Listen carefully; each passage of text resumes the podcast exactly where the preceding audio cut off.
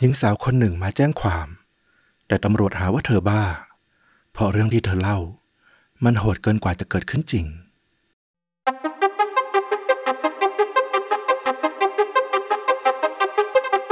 สวัสดีครับ สวัสดีครับ เรื่องจริงยิ่งกว่าหนังพอดแคสต์จากช่องชวนดูดะอยู่กับต้อมครับ แล้วก็ฟลุกครับ กับเรื่องจริงสุดเข้มข้นจนถูกนำไปสร้างเป็นภาพยนตร์ ต้องบอกว่าวันนี้พิเศษมากอีกแล้ว เพราะว่าเราได้รับการสนับสนุนจาก Disney Plus Hotstar ให้มาถ่ายทอดเรื่องจริงสุดเข้มข้นเกี่ยวกับแวดวงอาชญากรรมในประเทศเกาหลีใต้อืมรวมถึงจะมารีวิวซีรีส์เกาหลีแนว crime action เรื่องใหม่ล่าสุดครับ อย่าง The Worst of Evil ซึ่งส่วนตัวเนี่ยผมได้รับชมตั้งแต่วันแรกที่ปล่อย stream ละ 3 ตอนรวดเลย บอกสั้นๆ ไว้นะตรงนี้ว่าคอหนังแอคชั่น ห้ามพลาดเด็ดขาดต้องบอกว่าน่าสนใจมากนะ คือเราก็ห่างหายจากการเล่าคดีจริงในแถบประเทศทางเอเชียมานานแล้วเหมือนกัน เรื่องจริงที่ผมจะเอามาเล่าในวันนี้เนี่ยก็จะเป็นเหตุการณ์ที่เกิดขึ้นในช่วงต้นของทศวรรษที่ 1990 ในเกาหลี ก็เรียกได้ว่าเป็น setting เดียวกับที่เราก็อาจจะได้รับชมในซีรีส์ The Worst of Evil เลยแหละ และเชื่อได้ว่าจะช่วยให้อินกับซีรีส์เรื่องนี้ได้ง่ายขึ้นด้วย ดีเลยฟลุกหาเรื่องมาน่าสนใจอีกแล้ว แต่ขออนุญาตพาคุณผู้ฟังไปรู้จักตัวซีรีส์ก่อนแล้วกันเนาะอืมเรื่องราวเนี่ยมันจะย้อนกลับไปในยุค 90 ครับ ในย่านกังนำซึ่งตอนนั้นเนี่ยย่านนี้มันเต็มไปด้วยแหล่งท่องเที่ยวยามราตรี ที่อยู่ภายใต้การควบคุมของแก๊งมาเฟียผิดกฎหมาย ตัวละครหลักเขามีชื่อว่าจองกีชอลครับทำงานเป็นดีเจหนุ่มเปิดเพลงอยู่ในผับ เขารู้จักผู้คนในย่านกังนำอย่างกว้างขวาง มีพี่น้องร่วมสาบานเป็นกลุ่มแก๊งเลย จองกีชอลจึงตัดสินใจรวบรวมพักพวกที่จงรักภักดีเนี่ยก่อการยึดอำนาจเจ้าพ่อแก๊งมาเฟียซะเอง ในที่สุดเขาก็ได้ครอบครองอำนาจในย่านกังนำรวมถึงหาเงินได้จำนวนมากครับ จากการค้ายาเสพติด อันนี้เริ่มคิดการใหญ่แล้วนะ ค้าขายกับกลุ่มมาเฟียข้ามชาติ และนั่นทำให้ตำรวจทั้งในเกาหลีและญี่ปุ่น เริ่มคิดแผนการในการจับกลุ่มเขาให้จงได้ แล้วก็เป็นที่มาให้ตำรวจหนุ่มเลือดร้อนอย่างพักจุนโมครับ เข้ามามีส่วนเกี่ยวข้อง เขาเนี่ยจะต้องแฝงตัวเข้าไปในแก๊งของจองกีชอลเพื่อหาหลักฐานการค้ายาเสพติด แต่แน่นอนแหละในวงการมาเฟียการแฝงตัวแบบนี้มันไม่ได้ง่าย พร้อมจะถูกจับได้ตลอดเวลา แล้วเรื่องราวมันยิ่งอิรุงตุงนัง เพราะว่ามีตำรวจหญิงคนหนึ่งครับ ชื่อว่ายูอึนจอง ซึ่งเธอเนี่ยเป็นภรรยาของพักจุนโม เข้ามามีส่วนเกี่ยวข้องอีก คือภรรยาของตำรวจจะต้องปลอมตัวเข้าไปอะเนาะใช่ และที่สำคัญคือเธอเนี่ยเหมือนจะเคยเป็นรักแรกของหัวหน้าแก๊งอย่างจองกีชอลซะอย่างนั้น โอ้โห นั่นทำให้พักจุนโมห่วงหน้าพะวงหลัง เรื่องในแก๊งก็ต้องสืบภรรยาก็ต้องดูแล แถมยังมีเรื่องในอดีตของภรรยามากวนใจอีก คือบอกเลยนะว่าตอนเนี้ยเท่าที่ดูมา 3 ตอน ความรู้สึกของผมคือมันเป็นซีรีส์ที่ดุเดือดมากๆ คนยุค 90 แบบผมเนี่ยโหยหาเรื่องราวแบบนี้ แล้วก็ไม่ได้สัมผัสมันมาค่อนข้างนานแล้ว มันทำให้นึกถึงหนังแก๊งสเตอร์ฮ่องกงอะพวกกูหว่าใจ ผู้หญิงฆ่าใครอย่าแตะอะไรประมาณนั้นเลยฟลุก อืม แต่ละชื่อนี่แบบตำนานทั้งนั้นนะ ใช่ มันเป็นเรื่องราวมาเฟียตัวเล็กๆ ที่สร้างอำนาจขึ้นมาจากริมถนน มีพี่น้องร่วมสาบานที่ต้องคอยดูแลกัน แต่พอเรื่องดำเนินไป บางคนก็ถูกฆ่า บางคนก็มาหักหลัง และที่สำคัญฉากแอคชั่นมันดุเดือดมาก ต่อยเป็นต่อยฟันเป็นฟัน ทุบเป็นทุบ ตะลุมบอลกันยับเลยตามสไตล์หนังแก๊งสเตอร์เข้มๆ การตัดต่อมันก็จะค่อนข้างฉับไวเนาะสไตล์แก๊งสเตอร์เอเชียผมว่าใครชอบหนังแอคชั่นดิบๆเนี่ยถูกใจแน่ แต่ก็ฝากระวังสำหรับเยาวชนอายุต่ำกว่า 15 ด้วย เพราะว่ามันมีฉากที่ค่อนข้างโหด บวกกับเรื่องราวของยาเสพติดก็มีอยู่ในนั้น จะรับชมก็ต้องมีผู้ใหญ่คอยแนะนำด้วยนะครับ อืมก็ต้องบอกว่าโอ้โห เดือดจริง ๆ นะ ตามที่ต้อมได้เล่าไป เป็นหนังที่ทิ้งปมได้น่าสนใจไว้หลายอย่างเลย ทีนี้ก็อยากให้ต้อมพูดถึงนักแสดงนำสักหน่อยละกันเผื่อใครจะได้นึกภาพตามออกนะว่ามีใครอะไรยังไงบ้าง เอาตรงๆว่าดาราเกาหลีเนี่ยตัวผมเองไม่ได้สันทัดนะไม่ค่อยถนัดเลยจริงได้ ต้องบอกว่านักแสดงเรื่องนี้ภูมิใจนำเสนอเลย เริ่มจากพักจุนโมตำรวจหนุ่มเนี่ย รับบทโดยจีชางอุก คนนี้ต้องบอกว่าเป็นอีกหนึ่งพระเอกซุปตาร์ที่รับงานแสดงหลายบทบาทมากๆ คือผมดูผลงานเขามาทั้งแนวแอคชั่น ดราม่า ย้อนยุค romantic comedy คนนี้นี่เอาอยู่ทุกบทบาทเลยจริง ๆ ต่อมาอีกหนึ่งบทสำคัญหัวหน้าแก๊งอย่างจองกีชอลเนี่ยรับบทโดยวีฮาจุนเชื่อว่าชาวไทยถ้าทุกคนน่าจะจำหน้าเขาได้ครับ จากบทตำรวจที่เข้าไปสืบหาความลับใน Squid Game ๆอืมเรื่องนี้เขาพลิกจากตำรวจมาเล่นเป็นหัวหน้าแก๊งมาเฟียที่มีความลับในอดีตซุกซ่อนเอาไว้ อธิบายอย่างอื่นไม่ได้เลยฟลุกนอกจากเท่ทุกซีนอื้อหือ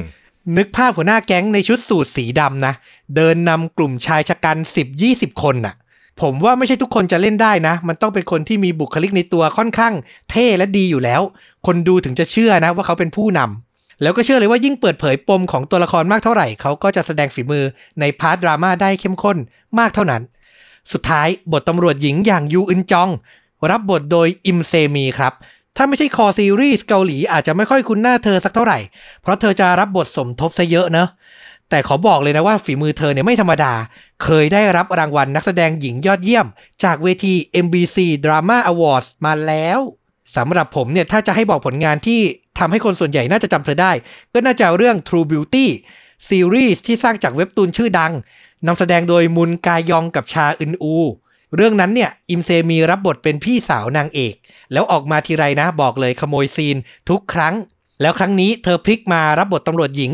ที่อยู่ระหว่างผู้ชายสองคน ต้องโชว์ฝีมือการแสดงเนี่ยทั้งบู๊และบุญเลย แต่เท่าที่ดูมา 3 ตอนอาจจะยังไม่เห็นอะไรชัดเจนนัก บทเธอยังไม่เยอะ แต่ผมว่าพอเรื่องราวมันดำเนินไป อิมเซมีนี่แหละน่าจะรับบทหนักเลย เพราะปมของเรื่องเนี่ยอยู่ที่เธอซะเยอะมาก อืม ก็ถือว่าเป็นกลุ่มนักแสดงนำที่น่าสนใจมากๆเลยนะ แต่ผมขอแถมอีกนิดนึงแล้วกัน คือเห็นในข่าวมา คือนอกจากทั้ง 3 คนนี้เนี่ยยังมีบีบีนักร้องสาว เจ้าของเพลง The Weeknd ที่หลายๆคนเนี่ยก็น่าจะรู้จักกันนะ มาชิมลางรับงานแสดงในบทมาเฟียจากจีนแผ่นดินใหญ่อีกด้วย อันนี้บอกเลยว่าผมชอบเธอมากนะ เป็นคนที่มีเสน่ห์แบบแค่มองก็รู้สึกแล้วว่าเออ คนนี้มีของต้องรอติดตามเลยว่าเธอจะเล่นในบทบาทยังไง และแสดงเป็นยังไงบ้าง อันนี้ส่วนตัวเลย ผมก็ขอเกาะขอบจอรอลุ้นด้วยแล้วกันว่าเธอจะปรากฏตัวเมื่อไหร่นะครับ เอาเป็นว่าฝากคุณผู้ฟังทุกท่านลองรับชมกันด้วยแล้วกันกับ The Worst of Evil stream ได้บน Disney Plus Hotstar ตอนใหม่มาทุกวันพุธนะครับ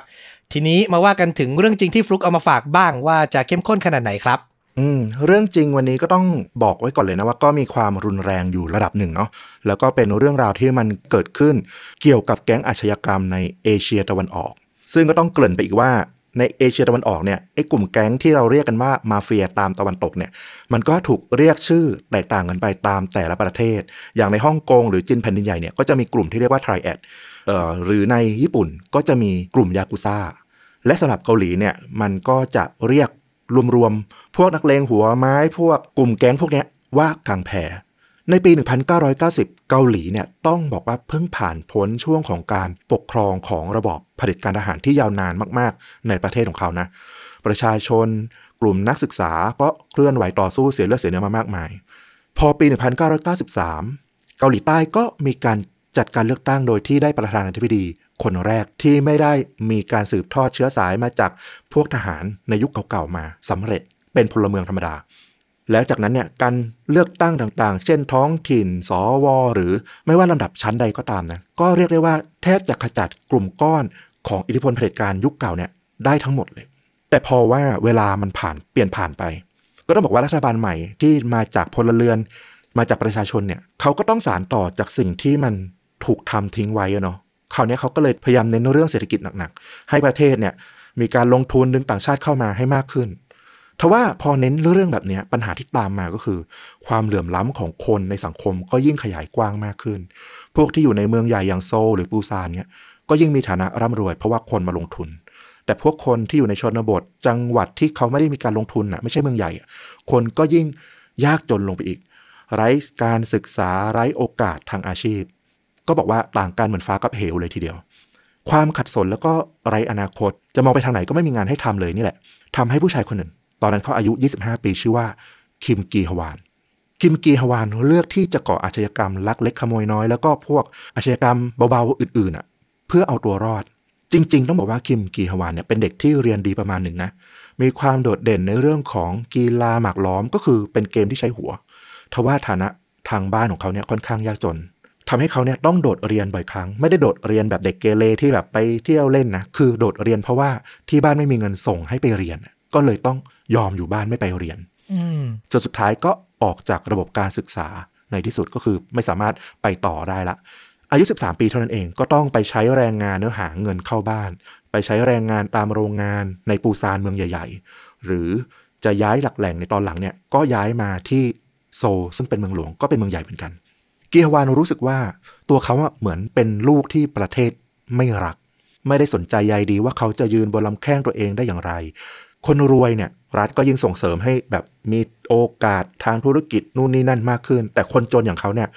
รัฐแทบจะไม่ได้ยื่นมือมาช่วยเหลืออะไรเลย โชคร้ายที่กิฮาวานดันเป็นลูกของครอบครัวที่ยากจนในประเทศอะในช่วงเวลานั้น มันก็ยิ่งก่อความรู้สึกคับแค้นในใจของเขาเนี่ยมากขึ้นมากขึ้น วันหนึ่งเขาก็เริ่มโตละ ระหว่างที่ทำงานใช้แรงงานเนี่ย เวลาว่างเขาก็ไปเล่นไพ่หาเงิน ก็เป็นงานอดิเรกนะ ปรากฏว่าที่บ่อนวันนั้น เขาไม่ได้เงินก้อนโต ขนาดที่แบบจะพลิกชีวิตอะไรเหมือนละครทีวีนะ แต่ว่าสำคัญมากๆ มันเป็นจุดเปลี่ยนในชีวิตเขา คือเขาได้พบกับเพื่อนผู้ชาย รุ่นใกล้เคียงกัน อายุห่างกันไม่มากประมาณไม่เกิน 2-3 ปี ทั้ง 3 คนบังเอิญมาเล่นพนนันกัน แล้วก็ได้แลกเปลี่ยนแนวคิดระหว่างเล่นไปคุยไป ก็พบว่าแต่ละคนเนี่ยมีความโกรธแค้นชิงชังต่อโชคชะตาของตัวเอง สิ่งที่เป็นรูปธรรม ที่เขาบ่นแล้วก็รู้สึกในใจได้ใกล้เคียงที่สุดตรงกันก็คือ พวกคนที่มีอันจะกินอยู่สุขสบายเหลือเกิน ได้ประโยชน์จากรัฐบาลเสรีนิยมในขณะนั้นเนี่ยเต็มที่เลย ขณะที่พวกเขาคิมกีฮวาน มุนซังร็อก แล้วก็คิมฮันยุนยัง ซึ่งพบกันในวันนั้นเนี่ยกลับรู้สึกว่าโอ้โหน้อยเนื้อต่ำใจ ไม่มีใครเหลียวมองเลย พอจับกลุ่มกันก็ตกลงกันว่า เรามาตั้งแก๊งกัน เพื่อเอาคืนรัฐ เอาคืนประเทศ เอาคืนพวกคนรวยพวกนั้นนะ แล้วก็ไปตามหาสมาชิกมาเพิ่มนะเพื่อให้แก๊งมันโตขึ้น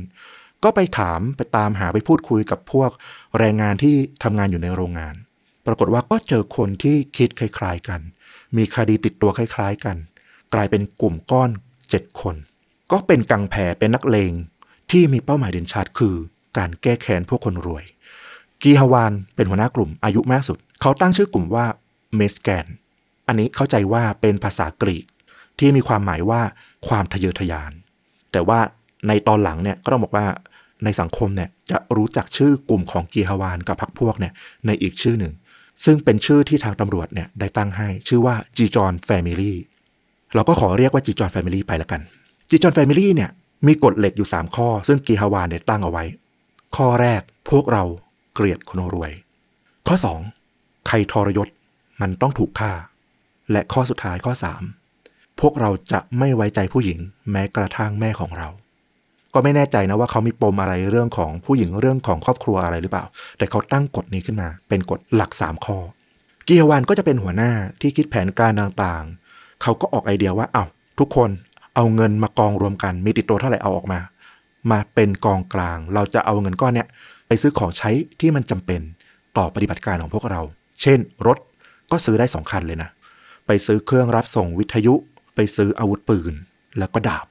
อาวุธปืนก็ต้องบอกว่าหาได้ยากมาก แต่พวกเขาก็หาช่องทางจนสามารถซื้อมาเก็บได้ นอกจากนี้เนี่ยเงินส่วนที่เหลือ พวกเขาก็เอาไปซื้อโรงเผาขยะขนาดเล็ก เอามาทำเป็นรังที่เป็นที่พักอาศัยของแก๊งด้วย โรงเผาขยะที่พวกเขาไปซื้อมาเนี่ย ก็ได้รับการดัดแปลง มันมีห้องใต้ดินอยู่ พวกเขาก็ดัดแปลงห้องใต้ดินเนี่ย ให้มีสภาพเหมือนเป็นห้องขัง แบ่งซอยได้สามห้อง กีฮาวานบอกพักพวกว่า ป้าหมายของเราเราจะต้องเอาคืนพวกคนรวย เราจะทำเงินให้ได้หนึ่งพันล้านวอน เป็นเป้าหมายหนึ่งพันล้านวอน ในช่วงปี 1993 เนี่ย ตกที่ประมาณ 31 ล้านบาทไทยนะอื้อหือแก๊งนักเลงตั้งเป้าสูงนะ ต้องบอกว่าสูงมากนะ 30 ล้านในปี 1993 เนี่ย โอ้โห เยอะมากๆ สิ่งที่พวกเขาคิดว่าจะต้องทำเพื่อให้ได้เงินก้อนนี้มาก็คือการลักพาตัวพวกคนรวย เพื่อเรียกค่าไถ่แต่ก่อนอื่นเนี่ย จะสุ่มสี่สุ่มห้าไปจับคนรวยเลยเนี่ยมันมีความเสี่ยงเกินไป พวกเขาต้องฝึกซ้อมฝึกฝนก่อน แฟรงจีจอนก็ใช้การออกเดินป่าไปตั้งแคมป์นะ ตอนนั้นเนี่ยที่เกาหลีก็จะมีเขาชื่อว่าจิริซัน เป็นเขาที่สูงอันดับสองของเกาหลีเลย จะทำอะไรก็แบบรอดพ้นสายตาคนได้ง่าย พวกเขาเนี่ยรวมตัวกันแล้วก็ไปฝึกทักษะการเอาตัวรอดในป่า ฝึกใช้เครื่องไม้เครื่องมือต่างๆ อาวุธชนิดต่างๆ โดยเฉพาะวัตถุระเบิด ที่อาจจะจำเป็นต้องใช้ต่อสู้กับพวกตำรวจ แต่เท่านั้นก็ยังไม่พอนะ แม้ว่าจะมีทักษะการเอาตัวรอดการใช้อาวุธ แล้วก็ทุกคนเคยมีประวัติการทำผิดในคดีต่างๆ แต่ว่าส่วนใหญ่เป็นคดีเบา พวกเขายังขาดประสบการณ์ในการลักพาตัวจริง ๆ กิฮวานกับพวกก็ตกลงวางแผน งั้นเราจะลองลักพาตัวหญิงสาว สักคนหนึ่ง พวกเขาเลือกหญิงสาวที่ทำงานโรงงาน เป็นหญิงสาวอายุ 20 ปี วันที่ 18 กรกฎาคมปี 1993 หญิงสาวคนนี้ที่ไม่รู้เรื่องรู้ราวอะไรเลย ก็เป็นคนที่ทำงานอยู่ในโรงงานเป็นแรงงาน ไม่ได้แตกต่างจากพวกจีจอนแก๊งจีจอนเลย ฐานะทางบ้านเธอก็ยากจน เป็นแค่ลูกชาวนาที่เข้าเมืองใหญ่มาทำงาน หาเงินส่งกลับบ้านเหมือนกัน เธอกำลังเดินกลับจากที่ทำงานกลับห้องพัก ระหว่างที่ผ่านใต้สะพานทางรถไฟ แน่นอนว่าทางรถไฟเนี่ย มันก็เป็นมุมอับสายตาอยู่ละ ไม่มีใครมองเห็น กลุ่มชายชะกันวัย 20 ต้นๆ เดินออกมาล้อมตัวเธอแล้วก็จับตัวเธอไว้ กลุ่มจีจรพาเธอไปขัง ไม่ขังเปล่า พวกมันเวียนกันรุมโทมเธออื้อหือเธอร้องขออ้อนวอนชีวิตนะ ขอให้ปล่อยตัวเธอไปเถอะ ไว้ชีวิตเธอเถอะ แต่ช่วงเวลาอันโหดร้ายของลูกผู้หญิงคนหนึ่งเนี่ย แม้ว่ามันจะผ่านพ้นไปแต่มันก็ยังไม่ใช่ที่สุดที่เธอจะเจอ หลังจากที่ทุกคนเสร็จกิจละกิฮวานลุกขึ้นมา เดินมาใกล้ๆเธอ แล้วก็ เอามือสองข้างบีบที่คอเธอ เขาหันไปบอกกับพักพวกว่า เอาทุกคนมาลองบีบคอเธอดู เราต้องเรียนรู้วิธีการฆ่าคน แล้วก็ให้ทุกคนน่ะผลัดกันเอามือเนี่ย มาช่วยกันบีบ ช่วยกันรัดแน่นลงไป หญิงสาวที่เป็นแรงงานธรรมดาธรรมดาคนหนึ่งเนี่ยต้องตายอย่างทรมาน โดยที่ใบหน้าของพวกเดนคนทั้งเจ็ดคนเนี่ยกลายเป็นภาพติดตาสุดท้ายของเธอ ร่างของเธอเนี่ยถูกนำไปทิ้งในพงหญ้า จนกระทั่งนานหลายวันหลังจากนั้น ก็มีพนักงานที่มาตัดหญ้าตัดต้นไม้เนี่ยถางพงตรงนั้นถึงได้พบศพของเธอ แต่ว่าตอนนั้นเนี่ยตำรวจเข้ามาตรวจสอบ ก็ตรวจอะไรได้ยากแล้ว มันหาร่องรอยจะสืบต่อว่าใครทำก็ได้ยาก และที่สำคัญที่สุดก็คือ ผู้ตายก็เป็นเพียงสาวโรงงานธรรมดา เปล่าประโยชน์ที่จะทุ่มเทแรงกายแรงใจเพื่อตามหาฆาตกร ก็เลยปล่อยผ่านไป ก๊งจิจอนก็เลยรอดตัวไป ไม่มีใครสงสัยพวกเขาเลยแม้แต่น้อย ก่อนที่จะเริ่มลงมือจริง ๆ มันก็เกิดจุดเปลี่ยนในแก๊งจิจอนขึ้นอีก เหยื่อรายที่สองของแก๊งจีจอนแทนที่จะกลายเป็นพวกคนรวย กลับกลายเป็นชายที่ชื่อว่า ทรงบงอื่น ที่ต้องออกชื่อเพราะเขาสำคัญ จริง ๆ เขาคือสมาชิกคนหนึ่งของแก๊งจีจอนเอง ด้วยความที่เขาเป็นเด็กที่สุดในกลุ่มอายุแค่ 18 ปีเท่านั้นเอง เขาอาจจะทนต่อความโหดร้ายทารุณในการที่ต้องฆ่าใครสักคนจริง ๆ ไม่ได้ หรืออาจจะเพราะความโลภก็ไม่ทราบ เพราะว่าทรงบงอื่นเนี่ยได้รับความไว้วางใจจากสมาชิกทุกคนให้ถือเงินที่เป็นกองกลาง ปรากฏว่าหลังจากที่ฆ่าหญิงสาวโรงงานไป แล้วก็มีเงินอยู่ในมือทรงบงอื่นก็หอบเงิน3ล้านวอนหนีไป ไปพักอาศัยอยู่ที่บ้านญาติกะว่ารอดแน่ๆละทว่าในเดือนสิงหาคมปีนั้นเลย ถัดมาหลังจากที่หญิงสาวคนแรกถูกฆ่าเนี่ย พวกสมาชิกก็ตามไปเจอทรงบงอื่นจนได้ และทรงบงอื่นก็ถูกจับตัว แล้วก็พาตัวมาอยังที่รกร้างที่อยู่ไกลออกจากโรงเผาขยะไม่มากนะทรงบงอื่นรู้ชะตาตัวเองเลย ร้องขอชีวิต แต่พวกสมาชิกแกงจีจอนเนี่ย บอกว่าจำกฎเหล็กข้อที่สองได้ไหม ใครทรยศมันต้องตาย ว่าแล้วสมาชิกคนหนึ่งก็เอาปืนขึ้นยิงที่ศีรษะของทรงบงอื่น อย่างเหี้ยมโหด พวกมันเนี่ยก็ช่วยกันฝังเพื่อนในตรงบริเวณที่รกร้างตรงนั้นแหละ หลังจากที่กลบฝังเรียบร้อยเนี่ยก็เริ่มหิวกัน เห็นสุนัขจรจัดเดินผ่านมาแถวๆนั้นพอดี พวกมันก็เลยจับสุนัขเนี่ยมาทำอาหาร แล้วก็กินเพื่อฉลองกัน ที่สามารถรักษากฎเอาเงินคืนมาได้ 3 ล้านวอน แล้วก็สามารถกำจัดสมาชิกที่ทรยศไปได้ แม้ว่าจะลงมือฆ่าคนไปแล้วถึงสองคน แต่ เงินยังไม่ได้เพิ่มมาแม้แต่นิดเดียว 1,000 ล้านวอนที่ตั้งเป้าหมายเอาไว้ อยังอีกไกลมากๆ แต่เพราะการที่ทรงเมืองอื่นเนี่ยขโมยเงินไปนี่แหละทำให้แผนการที่จะลักพาตัวเนี่ย มันเลยถูกล่าช้าออกไป อีกเกือบปีเลยทีเดียว ปีถัดมาปี 1994 หลังจากที่เรื่องต่างๆ มันเริ่มสงบลง พวกเขาก็ลงมือกับเหยื่อคนแรกตามแผน ซึ่งพูดให้ถูกต้องบอกว่าเป็นเหยื่อคู่แรก วันที่ 8 กันยายน ปี 1994 แก๊งจิจอนออกสำรวจหาเหยื่อ ในย่านโมเตล ที่เขาไปดูมาละ จะมีพวกคู่รักที่แบบมีเงินน่ะมาเช่าโมเตลอยู่ หลังจากที่ไปผับไปบาร์ไปร้านเหล้ากินกันได้ที่ ก็มาต่อที่โมเตล พวกเขาก็เล็งแล้วว่า จะต้องมีคู่รักที่มีเงิน ก็ไปเห็นชายหญิงคู่หนึ่ง ขับรถฮุนไดซึ่งตอนนั้นก็ต้องบอกว่าเป็นรถที่หรูหรา มีระดับสำหรับเกาหลี ก็เดินขึ้นรถ พลอดรักกันไป พวกมันก็ขับรถตามมา พอรถเริ่มออกจากย่านชุมชนออกไป พวกมันขับรถมาสองคัน คันหนึ่งก็ขับปาดเข้าด้านหน้าขวางเอาไว้ อีกคันตามมาด้านหลังก็หันขวางเอาไว้ ไม่ให้ถอยหนี ระหว่างที่ชายหญิงที่อยู่ในรถฮุนไดกำลังตกใจว่าเกิดอะไรขึ้น ประตูรถฝั่งผู้ชายที่ขับรถอะ ก็ถูกเปิดออก และสมาชิกจีจอนคนหนึ่ง ก็เอามีดแทงเข้าใส่ผู้ชายที่นั่งอยู่ในรถหนึ่งที จนเขาเนี่ยตัวงอบิด ลงกับพวงมาลัยหญิงสาวที่นั่งอยู่ด้านข้าง ตกใจกรีดร้องสุดเสียง ตอนนั้นเองพวกแก๊งจูจรคนอื่นๆ ก็เข้ามา เปิดประตูลากผู้ชายที่ขับรถลงมา แล้วก็รุมต่อยจนหมอบยอมไม่กล้าสู้ ตอนที่ลากตัวลงมา สัญญาณการขโมยของรถมันก็ดัง เพราะว่ามันโดนแรงกระแทก แต่อย่างที่บอกอะมันไกลออกมาในย่านชุมชนพอสมควร ตรงนั้นเนี่ยไม่มีใครที่จะได้ยินเสียงสัญญาณการขโมยของรถเลย แม้ว่ามันจะดังขนาดไหน แน่นอนว่าเสียงกรีดร้องของผู้หญิงที่อยู่ในรถ ยิ่งไม่มีทางได้ยิน หญิงสาวก็ถูกจับลากออกมาจากรถเหมือนกัน คู่นี้เป็นคู่รักหนุ่มสาว อายุประมาณ 30 ปีเท่านั้นเอง ทั้งคู่ก็ถูกจับมัดมือมัดเท้า ด้วยเทปที่พวกจีจอนเนี่ยเตรียมมา แล้วก็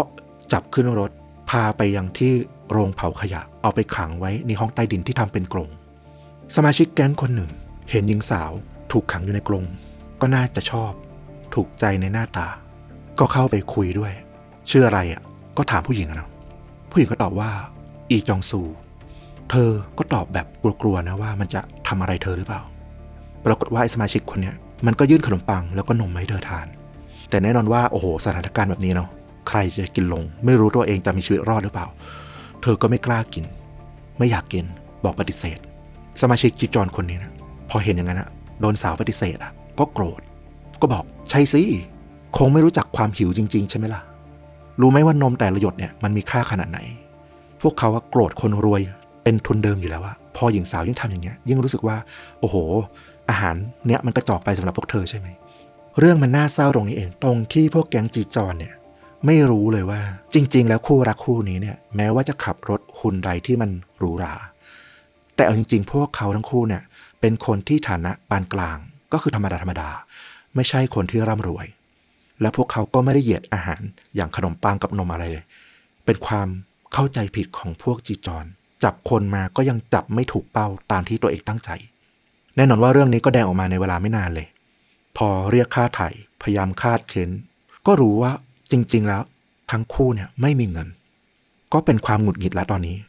เสียเวล่ำเวลาลงมือไปตั้งเยอะ จะไม่ได้เงินกลับมาเลยสักวอนเดียว ตอนนี้เองพวกเขาก็เริ่มไม่สนใจ กฎที่พวกเขาตั้งมาละ คือทั้งคู่ไม่ใช่คนรวย แต่พวกเขาก็จะลงมือ เพราะว่าทั้งคู่เนี่ยเห็นหน้าของพวกมันทุกคนละพวกมันเอาเหล้ากรอกใส่ปากของเหยื่อผู้ชายที่ถูกแทงแล้วก็นอนตัวงออยู่ในกรงกรอกยัดปากลงไประหว่างที่กรอกสมาชิกคนหนึ่งก็บอกว่า อย่าฆ่าผู้หญิงเลย เก็บไว้ดีกว่า เธอไม่กล้าไปไหนหรอก แล้วจะทำยังไงล่ะ ให้เธอไม่กล้าหนีไม่กล้าไปฟ้องตำรวจ สมาชิกแก๊งจีจอนก็บังคับ ให้อีจองซูแฟนสาวเนี่ยเอาถุงพลาสติกมากดรัดใบหน้าของแฟนหนุ่มของเธอ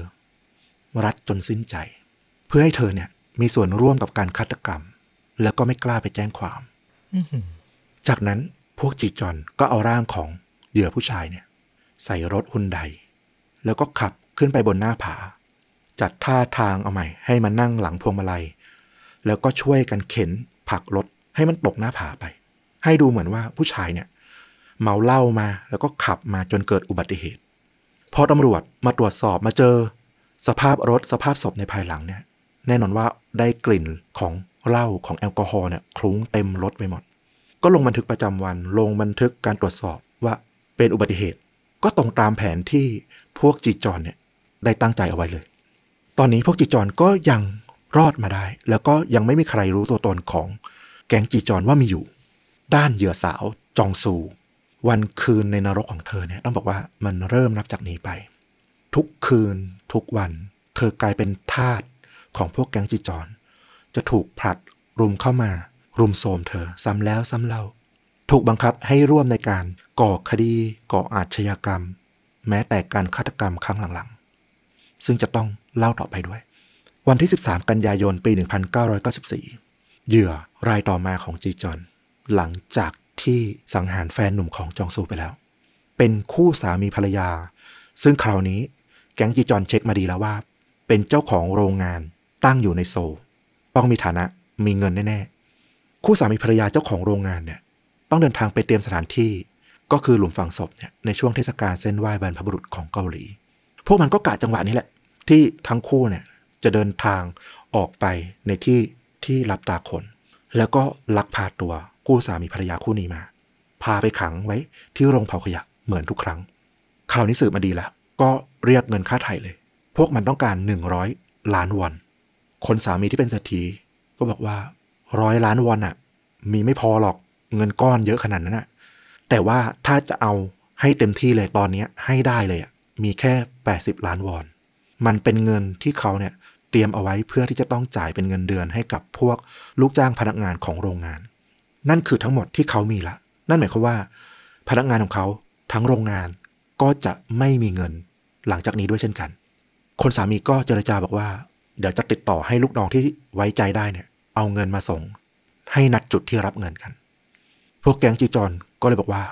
งั้นให้สามีคนที่เป็นเจ้าของโรงงานเนี่ย ไปรับเงินจากลูกน้อง โดยที่จะจับภรรยาเอาไว้เป็นตัวประกัน จากนั้นก็นัดรับเงินกัน ให้ไกลออกไปจากรังที่เป็นโรงเผาขยะ เพื่อไม่ให้เล่นตุกติก เพราะว่าถ้านัดที่โรงเผาขยะเกิดไปตามตำรวจมาล้อมจับก็จบเลย ความน่าเสียดายก็คือ ลูกจ้างของเศรษฐีเจ้าของโรงงานเนี่ยเขาก็ไม่ได้สิ้นคิดนะเขาก็รู้ว่าเฮ้ยมันไม่ได้ มันต้องแจ้งความไว้ แจ้งแบบลับเต็มที่เลยกะว่าไม่ให้ใครรู้แน่นอน แต่ความโชคร้ายคือ สถานีที่เขาไปแจ้งอะกับจุดที่ไปรับเงินอะที่นัดรับกันอะมันคนละเขตกัน คือตำรวจที่อยู่เขตที่รับเรื่องอะ บอกว่า ถ้าต้องไปรับเงินกันที่อีกเขตหนึ่งอะพวกเขาไม่มีอำนาจนะไปจับไม่ได้ ต้องส่งเรื่องไปที่อีกสถานีหนึ่งที่มีอำนาจ แต่ตำรวจที่สถานีที่เป็นปลายทางที่จะต้องไปช่วยจับเนี่ย พอเห็นรายละเอียดจากอีกสถานีมาบอกว่า โอ้ย อ่านแล้วเห็นมาเยอะแล้วคดีแบบนี้ เจ้าของโรงงานอะแกล้งลักพาตัวเองแน่นอน เพื่อที่จะยักยอกเงินค่าจ้างลูกจ้าง อ้างว่าถูกลักพาตัวต้องไปจ่ายค่าไถ่ไง จริงๆก็อมเงินตัวเองไว้ตำรวจอีกสถานีมองเป็นแง่นั้น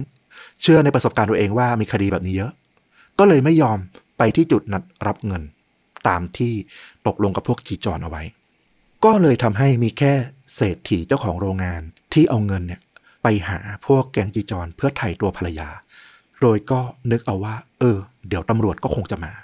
ปรากฏว่าแก๊งจีจอนได้เงินสมใจ ก็หันมา จับคู่สามีภรรยาเอาไว้ คู่สามีภรรยาเจ้าของโรงงาน ก็กระวนกระวายละ ได้เงินแล้วก็ปล่อยสิ จับไว้ทำไม หลังจากที่จับคู่สามีภรรยาไว้ พวกมันก็เรียกจองซูเหยื่อสาวออกมา แล้วก็เอาปืนยัดในมือเธอ แล้วก็บอกว่า เธอต้องยิงคู่สามีภรรยาคู่นี้ซะแน่นอนว่าจองซูตอนนี้ไม่มีอะไรที่จะขัดขืนได้เลย พวกมันทั้งทำร้ายทางกายทั้งใจข่มขู่อยู่ทุกวันว่า ก๊งจีจอนคือแก๊งใหญ่ ไม่ว่าเธอจะหนีไปที่ไหน จะไปฟ้องตำรวจ หรือไปบอกใคร ก็ไม่มีทางเอาผิดพวกมันได้ เธอเองนั่นแหละจะถูกจับกลับมาทุกครั้ง ถ้าหนีออกไป จองซูก็ทำอะไรไม่ได้ แล้วก็ยอมเอาปืนสังหาร คู่สามีภรรยาเจ้าของโรงงาน โดยที่เธอไม่ได้อยากทำเลย ความโหดร้ายเหนือมนุษย์มานามันเริ่มหลังจากนี้อีก ครั้งนี้พวกจีจอนไม่ได้ฝังทำลายศพ เหมือนอย่างทุกๆ ครั้ง ไม่ได้เอาไปทำเหมือนว่าเป็นอุบัติเหตุ เหมือนอย่างก่อนหน้าด้วย พวกมันตั้งใจเผาทำลายร่างของคู่เศรษฐีเนี่ยไม่ให้เหลือร่องรอย นั่นเป็นเหตุผลที่พวกมันซื้อโรงเผาขยะตั้งแต่แรก ก็เพื่อเอามาใช้ในสิ่งนี้ด้วย แต่เพื่อไม่ให้มันผิดสังเกต เพราะว่าโรงเผาขยะมันก็ยังอยู่ใกล้ย่านชุมชน อาจจะมีคนผ่านไปผ่านมาแล้วมาเห็น ว่ามีการเผาศพของมนุษย์ พวกแก๊งจีจอนก็เลยทำเป็นปาร์ตี้บาร์บีคิวหน้าโรงเผา เพื่อไม่ให้รู้สึกผิดปกติว่ามีการเผาอะไร ก็ทำว่าอามีการจัดตะแกรงมาทำบาร์บีคิวเผากันอยู่หน้าโรงเผาขยะนะ แล้วก็ไปหั่นเอาชิ้นส่วนร่างกายจากศพของคู่สามีภรรยาคู่นั้นนะเอาออกมาย่างกินแทนเนื้อ ด้วยความโหดเหี้ยมอื้อหือพวกมันยังบังคับให้จองสูกินตับของศพพร้อมกับพวกมัน และด้วยความอำมหิต เนื้อบางส่วน พวกมันก็เอาไปแจกเพื่อนบ้านที่อยู่ใกล้ๆ บอกว่าเนี่ยเป็นเนื้อหมู เนื้อวัวที่พวกมันได้มา พวกมันบอกกับจองซูแล้วก็บอกพักพวกกันเองในกลุ่มว่า การกินร่างกายของเหยื่อ มันจะทำให้จองซูเนี่ยมีความกล้ามากขึ้น เธอหวาดกลัวใช่ไหม เธอตัวสั่นใช่ไหม เธอรู้สึกผิดใช่ไหม ที่ลั่นไกฆ่าคนไป กินพวกมันซะ แล้วเธอจะรู้สึกผิดน้อยลง ราะเธอจะไม่ใช่คนเดิมอีกต่อไป เมื่อเธอกินเนื้อมนุษย์เข้าไปแล้ว เธอจะทิ้งความเป็นมนุษย์ไป เธอจะไม่รู้สึกรู้สาอะไรอีก หลังจากที่ทำภารกิจแรกสำเร็จ แก๊งจีจอนก็ยิ่งย่ามใจ เพื่อให้ได้เป้าหมาย 1,000 ล้านวอนสำเร็จ จะเลือกใครล่ะ เป้าหมายยังอีกไกลเลย ตอนนี้ได้มา 80 ล้านวอนยังขาดอีก 900 กว่าล้านวอนต้องหาคนรวยๆห้ามพลาด สมาชิกคนหนึ่งก็เกิดไอเดีย แทนที่จะต้องไปเดินตามหา เราไปหาที่ที่มีคนรวยอยู่กันเยอะๆเลยดีกว่า แล้วใครล่ะที่รวยมากๆ ในบรรดาคนรวยทั่วไป จะรู้ได้ไงว่าคู่ไหน คนไหนคู่ไหนที่รวยมากๆ ก็ห้างสรรพสินค้าไง คนที่มียอดใช้จ่าย ใช้บัตรเครดิตซื้อของแพงๆ ยอดสูงๆ ต้องเป็นคนรวยมากๆ แก๊งจีจอนก็เข้าไปตีสีพวกพนักงานขายของในห้าง ไปตีสีบอกว่าขอซื้อรายชื่อลูกค้าที่มาซื้อสินค้าในห้างเนี่ยที่มียอดใช้จ่ายเนี่ยแพงๆสูงๆเนี่ยขอซื้อแค่ชื่อ ไม่ได้กระทบอะไรเลยทำได้ไหม พวกพนักงานก็ไม่ได้ฐานะดีอยู่แล้วเนาะพอเริ่มสนิทก็อยากได้เงินอยู่ละ แล้วก็ไม่ได้เฉลียวใจเลยว่า พวกคนแปลกหน้าพวกนี้พวกชายแปลกหน้ากลุ่มนี้เนี่ยจะเอารายชื่อลูกค้าของพวกเขาพวกเธอเนี่ยเอาไปทำอะไร คิดว่าเออ แค่ให้รายชื่อ ก็ได้เงินแล้วอะก็ทำสิ อีกประการที่สำคัญมากๆก็คือ พวกพนักงานเนี่ยบางคนก็เฉลียวใจแล้วว่าไอ้พวกเนี้ยจะเอารายชื่อลูกค้าที่รวยๆไปทำอะไร แต่อีกใจก็คิดว่า ถ้าจะมีอะไรที่มันร้ายๆเกิดขึ้นกับพวกคนรวย ก็ดีเหมือนกันสมน้ำหน้าแล้วเพราะพวกลูกค้ารวยๆเนี่ยชอบมาเหยียดพวกพนักงานจนๆ ก็อยากจะแบบได้ระบายได้แก้แค้นไปด้วย โดยไม่รู้หรอกว่าพวกเนี่ยจะไปทำอะไร แต่ก็เหมือนเป็นการหลอกตัวเองเพื่อให้รู้สึกผิดน้อยลงนั่นแหละ ปรากฏว่าจีจอนได้รายชื่อลูกค้าที่เป็นคนรวยมียอดใช้จ่ายจากบัตรเครดิตสูงๆเนี่ยมาถึง 1,200รายชื่อเลยทีเดียวเรียกว่ามีเหยื่อเป้าหมายใหม่ๆ ให้แบบหลับตาจิ้มได้เลยอะ16 กันยายนปี 1994 ก่อนที่จะปฏิบัติการใหญ่ ก็มีการวางแผนว่า เดี๋ยวถ้าลงมือครั้งต่อไปเนี่ยความยากมันจะเพิ่มขึ้น เราอาจจะต้องมีการปะทะต่อสู้กับพวกตำรวจ หรืออาจพวกทหารด้วย ดังนั้น มีความจำเป็นที่ทุกคนจะต้องใช้วัตถุระเบิดให้คล่องปืนใช้ได้มีดใช้ได้ แต่ระเบิดเนี่ยจะทำให้เราเนี่ยสามารถต่อสู้กับพวกตำรวจได้ชะงัดขึ้น พวกมันก็มาร่วมกันฝึกในที่ดินนรกร้าง แล้วก็เอาจองซูเนี่ยที่ตอนนี้เนี่ยสมาชิกคนที่ถูกตาต้องใจจองซูเนี่ยก็ไว้ใจมากเชื่อแล้วว่าเธอเนี่ยเป็นท่าของพวกมันอย่างสมบูรณ์ สั่งให้ทำอะไรก็ต้องทำไม่คิดทรยศไม่คิดหนีแล้วแน่นอน ก็ดึงมาเลยว่าเนี่ยเธอเป็นสมาชิกคนหนึ่งของจีจอนละ เธอก็ต้องฝึกด้วย ถามว่าจองซูอยากหนีไหม อยากหนีจะตายอยู่ละแต่พวกมันบอกว่า เครือข่ายของจีจอนเนี่ยมีสมาชิกกว่า 1,000 คนทั่วเกาหลี เป็นกังแพขนาดใหญ่ เธอไม่วันหลุดรอดเงื้อมือของพวกมันได้ นี่คือสิ่งที่จองซูรับรู้มาตลอด แล้วก็จินตนาการมาตลอดว่า ชีวิตนี้ของเธอไม่มีอิสระอีกต่อไปละ เธอก็ร่วมฝึกปาระเบิดด้วย แต่ระหว่างการฝึกนั่นเอง จะเป็นเคราะห์ดีเคราะห์ร้ายของเธอก็ไม่รู้อะไอสมาชิกคนที่ว่าถูกตาต้องใจเธอเนี่ย คิดว่าเธอเป็นแฟนแล้วเนี่ย ดันพลาด โดนสะเก็ดระเบิดจนบาดเจ็บ มันต้องไปโรงพยาบาล เพราะรักษาเองไม่ได้ สมาชิกคนนี้ก็เลยบอกกับพวกคนอื่นๆว่า เดี๋ยวฉันจะไปกับจองซูเอง ให้เธอพาไปจะได้ดูไม่น่าสงสัย ถ้าพวกคนอื่นอะที่เป็นผู้ชายหนุ่มๆเหมือนกันไปด้วยกันอะเดี๋ยวจะโดนสงสัยว่าเป็นพวกแก๊งเป็นนักเลงอะไรหรือเปล่า ให้จองซูพาไปแล้วกัน ฉันไว้ใจเธอ จองซูก็ไปกับสมาชิกคนเนี้ยถูกไหว้วานให้ถือเงินให้ถือมือถือระหว่างที่อยู่ที่โรงพยาบาล ก็นั่งรอหมอเรียกด้วยกันสองคนไอ้สมาชิกคนนี้ระหว่างนั่งรอก็นึกอะไรได้ แล้วก็หันไปบอกจองซูว่า เธออยากหนีไหมล่ะ ตอนเนี้ยอยู่ในโรงพยาบาล ฉันก็เจ็บอยู่ วิ่งออกไปเลยสิ เธอจะลองวิ่งหนีไปเลยก็ได้นะ ตอนนั้นจองซูในความคิดสับสนตีกันไปกันมา นี่คือการทดสอบเธอหรือเปล่า ไม่ใช่ว่ามีสมาชิกแก๊งคนอื่น ดักรอเธออยู่หน้าโรงพยาบาลนะ หรือเขาตั้งใจยั่วให้เธอหนีจริง ๆ เปิดโอกาสให้เธอหนีหรือเปล่า อันไหนแน่ แต่นั่นนว่าสุดท้าย ความคิดฝั่งที่ว่าหนียังไงก็ไม่พ้นนะเพราะว่าจีจอนมีสมาชิกทั่วเกาหลีกว่าหนึ่งพันคน มันก็เลยทำให้เธอ คิดว่าไม่เอาดีกว่า เธอก็นั่งรอต่อไป จนกระทั่งพยาบาลมาเรียกสมาชิกแก๊งคนนี้เนี่ยให้เข้าไปห้องตรวจ มันทำให้จองซูเนี่ยได้อยู่ตามลำพัง ตอนแรกไม่คิดที่จะหนี แต่ตอนนี้พออยู่คนเดียว ความคิดชั่ววูบมันกลับมาอีกครั้งว่า หรือจะลองหนีดี นี่อาจจะเป็นโอกาสเดียวในชีวิตของเธอนับจากนี้เลยก็ได้ เป็นเดิมพันที่สูงมาก ถ้าโชคดีก็คือเธอได้อิสระ ถ้าโชคร้าย เธอก็อาจจะกลับไปเป็นทาสพวกนั้นตลอดชีวิตเหมือนเดิม หรือไม่อย่างเลวร้ายที่สุดก็ถูกฆ่าทิ้ง แต่สุดท้ายจองซูแข็งใจ ลุกขึ้นแล้วก็ค่อยๆก้าวเท้าช้าๆช้าๆออกมาจากหน้าห้องตรวจ แล้วพอพ้นหน้าห้องตรวจ เธอก็สาวเท้าไวขึ้นไวขึ้นไวขึ้น จนออกไปหน้าโรงพยาบาล รีบเรียกรถแท็กซี่ ปรากฏว่าโบกแท็กซี่คันแรก เธอก็รีบพูดเลยว่า รีบพาฉันออกไปจากที่นี่หน่อย ฉันถูกลักพาตัวมา คนขับแท็กซี่ฟังก็ไม่เชื่อ ก็งงนี่มันโรงพยาบาลถ้าถูกลักพาตัวมาจะหนีมาหาแท็กซี่ทำไม ก็ไปหาตำรวจหรือไปหาใครให้ช่วยสิเขาก็เลยไล่เธอลงจากรถที่หน้าโรงพยาบาลนั้นนะบอกไม่ไปละ เธอดูประหลาดประหลาดอะเป็นคนบ้าแล้วปะเนี่ย จองซูก็ไม่รู้จะทำยังไง เรียกแท็กซี่ก็ไม่ยอมไป ก็เลยไปโทรศัพท์มีมือถืออยู่ในมือ ก็โทรศัพท์เรียกบริษัทรถเช่า โทรนัดว่าขอเช่ารถ ช่วยมารับที่จุดนี้หน่อย แต่ตอนนี้อย่าเพิ่งมารับนะ รอให้ถึงช่วงโปรเพลย์ให้มันกลางคืนก่อน เดี๋ยวค่อยมารับ บริษัทรถเช่าก็ไม่ได้คิดอะไรมากก็คงแค่คิดว่าเออ ผู้หญิงคนนี้คงมีธุระช่วงกลางคืน ก็มารับ แต่ที่จองซูเนี่ยนัดรับกลางคืนก็เพราะว่าเธอยังกลัวอยู่ว่าถ้าไปตอนกลางวันเนี่ยอาจจะถูกพวกสมาชิกแก๊งจีจอนมองเห็นแล้วก็จำได้ ให้หนีตอนกลางคืนดีกว่า และเอระหว่างนั้นน่ะกว่าจะถึงกลางคืนเนี่ยนานประมาณ 8 ชั่วโมงเนี่ยเธอจะไปอยู่ที่ไหนอะจองซูวิ่งออกจากโรงพยาบาล ไปเจอไร่องุ่น เธอวิ่งเข้าไปแล้วก็ไปนั่ง ซ่อนตัวอยู่ในไร่องุ่น รอให้ตะวันตกดิน นั่งหลบอยู่งนั้นนะด้วยความคิดตีในหัวว่าจะโดนจับได้หรือเปล่าจะโดนจับได้หรือเปล่า นาน 8 ชั่วโมง แล้วรถเช่าที่เธอได้นัดเอาไว้ก็มาถึง ตอนนี้เนี่ยพวกจีจอนอะรู้ตัวแล้วแหละว่าเธอหนีมาละ ไม่รู้ว่าพวกมันเนี่ยตามหาจนถึงตรงไหนละเธอก็รีบบอกคนขับรถเช่าเลยว่า ฉันขอเช่าขับรถจากจุดเนี้ยหนีเข้ากรุงโซลเลย ไปให้ไกลที่สุด เข้าโซลเลยแล้วกัน เมืองหลวงอย่างน้อยพวกมันก็อาจจะไม่กล้าทำอะไร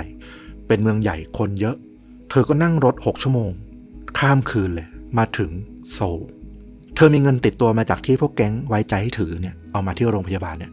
ก็เอาไปเปิดห้องพัก แล้วก็ไม่กล้าติดต่อใคร ไม่กล้ากลับไปที่บ้านตัวเอง ไม่กล้าไปหาเพื่อน ไม่กล้าแจ้งตำรวจ ตอนนั้นคิดอยู่ตลอดว่าแก๊งจีจอนเนี่ยมันมีอิทธิพลขนาดไหนนะเธอจะเอาชีวิตรอดได้ไหมหลบอยู่ในห้องพักของโรงแรม นานเข้าจนไม่รู้จะทำยังไง จะอยู่อย่างนี้ต่อไปอีกนานแค่ไหนอะ เธอก็คิดจนสุดท้าย ใจดีสู้เสือ ลองเอามือถือโทรหาคนรู้จัก แล้วก็เล่าทุกอย่างให้ฟังแล้วบอกว่า อยากแจ้งความมาก แต่ไปเองก็กลัว ฝากเพื่อนคนรู้จักคนเนี้ยให้ไปแจ้งความแทนเธอหน่อยตำรวจก็ไปฟังเรื่องราวจากคนรู้จักของจองซูนะแน่นอนว่าเจ้าตัวไม่ได้มาเล่าเองตำรวจก็ฟังฟังฟัง พวกเขาบอกว่านี่ล้อกันเล่นหรือเปล่าเนี่ยพวกเขาไม่เชื่อเรื่องราวที่ได้ฟังมาเลย ทั้งแบบถูกลักพาตัวไปมีแก๊ง ลักพาตัวเรียกค่าไถ่มีเศรษฐีถูกฆ่า มีการกินเนื้อคน โอ้โห นี่มันแฟนตาซีเกินไปละ นิยายแล้ว พอตำรวจไม่เชื่อ สุดท้ายจองซูได้รับการติดต่อจากเพื่อนบอกว่าตำรวจไม่เชื่อ เธออาจจะต้องมายืนยันด้วยตนเองละต้องมาเล่ารายละเอียดมาพิสูจน์แล้วว่าเธอเนี่ย มีตัวตนจริง ๆ จองซูใช้ความกล้า เดิมพันไปที่สถานีตำรวจ ไปแจ้งความด้วยตนเอง เธอก็พยายามให้รายละเอียดนะ ให้ตำรวจเนี่ย ฟังว่า สิ่งที่เธอเจอมามันเกิดขึ้นจริง ๆ มีตัวตนมีคนชื่อนี้อยู่ที่นี่ถูกฆ่าอย่างนั้นอย่างนี้จริง ๆ ไม่ได้ว่าเธอเนี่ย เมายาแล้วก็หลอนอะไรเลย พยายามให้เชื่อตำรวจที่รับเรื่องอะ ก็ฟังไปแต่ใจก็ยังไม่เชื่อ สีหน้าออกว่าไม่เชื่อ จนกระทั่งมีนักสืบคนหนึ่ง ฟังผ่านไปผ่านมาได้ยินเรื่องหนึ่ง มันสะดุดใจเขา ก็เลยขอมาให้เธอเล่าแล้วก็มานั่งฟังด้วย มันเป็นเรื่องของคู่สามีภรรยาเศรษฐีที่เป็นเจ้าของโรงงานที่หายตัวไป นักสืบคนนี้สนใจเรื่องนี้เพราะว่า การหายตัวไปของคู่สามีภรรยาคู่นี้เนี่ย เกิดขึ้นจริงเขาเป็นคนดูแลคดีนี้ และคดีนี้ยังไม่มีการออกข่าวออกไปที่ไหนเลย คนที่จะรู้เรื่องนี้ได้ต้องเป็นคนที่เจอหรืออยู่ในเหตุการณ์จริง ๆ ดังนั้นจองซูพูดมาเนี่ยเข้าเขาว่าน่าจะเป็นเรื่องจริงละตำรวจก็ระดมกำลัง ไปรวบจับแก๊งจีจอน ในวันที่ 19 กันยายน ปี 1994 แล้วก็มีการขยายผลใหญ่โตเลย จับสมาชิกแก๊งได้ตามไปจับพวกพนักงานห้างที่ขายรายชื่อ ไปตามจับพ่อค้าอาวุธเถื่อนที่ขายปืนให้พวกแก๊งจีจอน ตอนนี้เองที่ตำรวจเริ่มตั้งฉายาแก๊งจีจอน แล้วก็เรียกว่าเป็นปีศาจขนาดแท้ จะบอกว่าเป็น the worst of evil ก็ไม่ผิด พอเป็นข่าวใหญ่ สังคมเกาหลีก็ตื่นตระหนกอย่างมากนะ มีทั้งเรื่องปืนที่แบบโอ้โหมันไม่ได้หาง่ายๆในสังคมนะ แต่แก๊งจีจอนมีใช้ก่อเหตุ เห็นความสำคัญในเรื่องของข้อมูลส่วนบุคคล รู้เรื่องแล้วว่าโอ้โห มีการไปเอาข้อมูลจากการใช้บัตรเครดิตซื้อของในห้าง รู้ไปถึงแม้แต่ว่า ชื่ออะไรอยู่ที่ไหน ใช้เงินไปเท่าไหร่ คนก็ตื่นตัวแล้วว่า โอ้โห ข้อมูลส่วนบุคคลที่ไปใช้ตามที่ต่างๆ ตามการใช้บัตรต่างๆ เนี่ย เฮ้ย อันตรายแล้วเนี่ย ถ้ามีคนรู้อะที่น่าตกใจ มากๆ ก็คือรายละเอียดของคดีที่มันมีความป่าเถื่อนโหดร้ายทารุณอย่างที่เล่าไปนะ แล้วหนำซ้ำสมาชิกที่ถูกจับของแก๊งจีจอนเนี่ย พอเห็นนักข่าวเห็นกล้องมาจับ แทนที่จะสลดแทนที่จะหวาดกลัวว่าจะถูกลงโทษขนาดหนัก พวกมันกับหัวเราะกับยิ้ม แล้วก็บอกว่าสิ่งที่น่าเสียดายที่สุดก็ตรงที่ว่า พวกมันเนี่ยไม่มีโอกาสที่จะได้ฆ่า พวกลูกหลานของคนรวยเลยสักครั้ง นี่คือสิ่งที่เสียดายมากที่สุด พูดหน้าตาเฉย คิมเกียฮวานที่เป็นหัวหน้าแก๊งสารภาพว่ามีแผนการที่วาดไว้อย่างยิ่งใหญ่เอาไว้นะ ถ้าไม่ถูกตำรวจจับกันเสียก่อนเนี่ย มีแผนจะบุกโรงพักไปปล่อยพวกนักโทษ จะปล้นอาวุธปืนของตำรวจในโรงพัก แล้วก็จะเอาไปยึดสถานีวิทยุ แล้วก็เผยแพร่กระจายเสียง อุดมการณ์ความเกลียดชังพวกคนรวย แล้วก็การทุจริต ของรัฐบาลของสังคมของพวกคนรวยๆ นักธุรกิจทั้งหลายออกมาผ่านวิทยุให้สังคมตื่นตัวพร้อมกัน หลังจากทำสำเร็จแก๊งจีจอนทุกคนก็จะฆ่าตัวตายหมู่ นี่คือแผนที่คิมเกียวานวางเอาไว้กับพรรคพวก ดีแล้วที่พวกมันทำไม่สำเร็จ เพราะว่าความกล้าของจองซูที่กล้าที่จะหนี และก็กล้าที่จะเอามาแจ้งตำรวจ ในปีเดียวกันศาลก็มีคำตัดสิน ประหารชีวิตสมาชิกของแก๊งจีจอนทุกคน แต่ก็ยังไม่จบ หลังจากที่แก๊งจีจอนเนี่ยกลายเป็นข่าวไปทั่วประเทศ แน่นอนว่ามันก็ไปปลุกให้คนหนุ่มบางคนบางกลุ่ม ตั้งตนเป็นกังแพร คล้ายๆ กับจีจอนเลียนแบบ เห็นว่ามันดี มันเท่กะจะสร้างชื่อเสียงสารต่อชื่อของแก๊งจีจอน แต่ก็โชคดีว่าตำรวจก็สามารถที่จะควบคุมแล้วก็สลายไอแนวคิดแบบนี้ออกไปได้ในที่สุดนะ ทั้งความรุนแรงกลุ่มก้อนพี่น้องคนหนุ่มที่ตั้งตนเป็นแก๊งอาชญากรรม เรื่องราวของหญิงสาว ที่ถูกชะตาพาเข้าไปอยู่กลางวงของความรุนแรง รวมถึงคำพูดของตำรวจ ที่บอกว่าแก๊งจีจอนเป็นปีศาจขนาดแท้ ก็อาจจะช่วยให้เราเห็นบริบทที่แท้จริงในยุคปี 1990 ต้นๆถึงช่วงกลางๆซึ่งก็จะมีบางแง่มุมที่มีส่วนคล้าย ที่เราจะได้รับชมในซีรีส์ The Worst of Evil ด้วยนั่นเอง ผมว่าด้วยความเป็นซีรีส์แน่นอนว่า ปัจจัยแรกสุดที่เขาจะทำก็คือสร้างมาเพื่อความบันเทิงอะเนาะอืมมันอาจจะดูมีความเท่ มีความซับซ้อนซ่อนเงื่อน เพื่อให้เราหาคำตอบไประหว่างการรับชม แต่เรื่องจริงที่ฟลุกเล่ามาเนี่ยมันโหดร้ายกว่าในความรู้สึก ไม่น่าเชื่อว่ามนุษย์ด้วยกันจะทำกันได้ขนาดนั้น ตอนที่คุณบอกว่าเขาวางแผนไว้ว่าเดี๋ยวจะก่อเหตุโน่นนี่นั่นแล้วฆ่าตัวตายหมู่ ในสมองผมคือไม่เชื่อเลยนะ อืมมันคือคนที่เหลิงที่ได้รับความสนใจจากสื่อแล้วก็ อยากพูดอะไรก็ได้ ให้ไปนที่จดจำเท่านั้นเองอะในความรู้สึกผม ก็ต้องบอกว่าปัจจัยจากทั้งสังคม ปัจจัยจากอะไรก็ตาม มันอาจจะมีส่วนก็จริง แต่สุดท้ายแล้ว มันไม่ใช่คนทุกคนที่